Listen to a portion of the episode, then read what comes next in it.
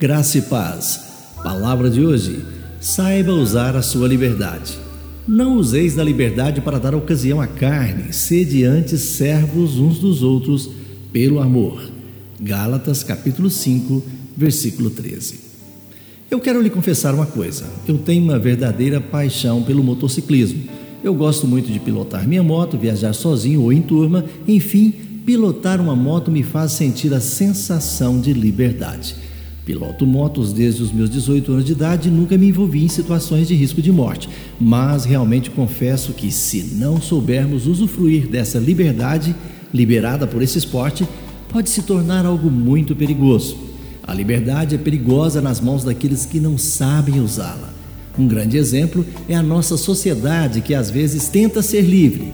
Para alguns, pode levar à verdadeira escravidão. Por essa razão, os criminosos são confinados em prisões cercadas com arame farpado, barras de aço, barreiras de concreto.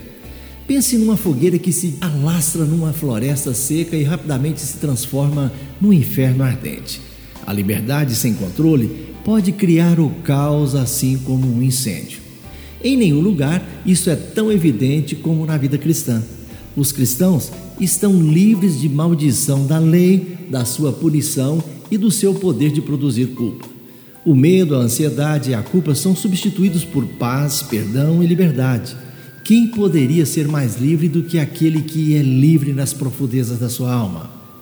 Mas é aqui que geralmente nós falhamos. Usamos o luxo da liberdade para viver de maneira egoísta ou reivindicamos a posse daquilo que Deus apenas nos confiou. Caímos em nossos padrões de tolerância, especialmente em sociedades com maior afluência. O uso adequado da liberdade é a fé que atua pelo amor para servir uns aos outros. Ao confiarmos no Espírito Santo e gastarmos as nossas energias amando a Deus e ajudando os outros, as obras destrutivas da carne serão refreadas por Deus. Portanto, usemos sempre a nossa liberdade para edificar, não para destruir. Como fogo flamejante, a liberdade sem limites ela é muito perigosa, mas quando controlada, é uma bênção para todos. Lembre-se, a liberdade não nos dá o direito de fazer o que desejamos, mas fazer o que agrada a Deus.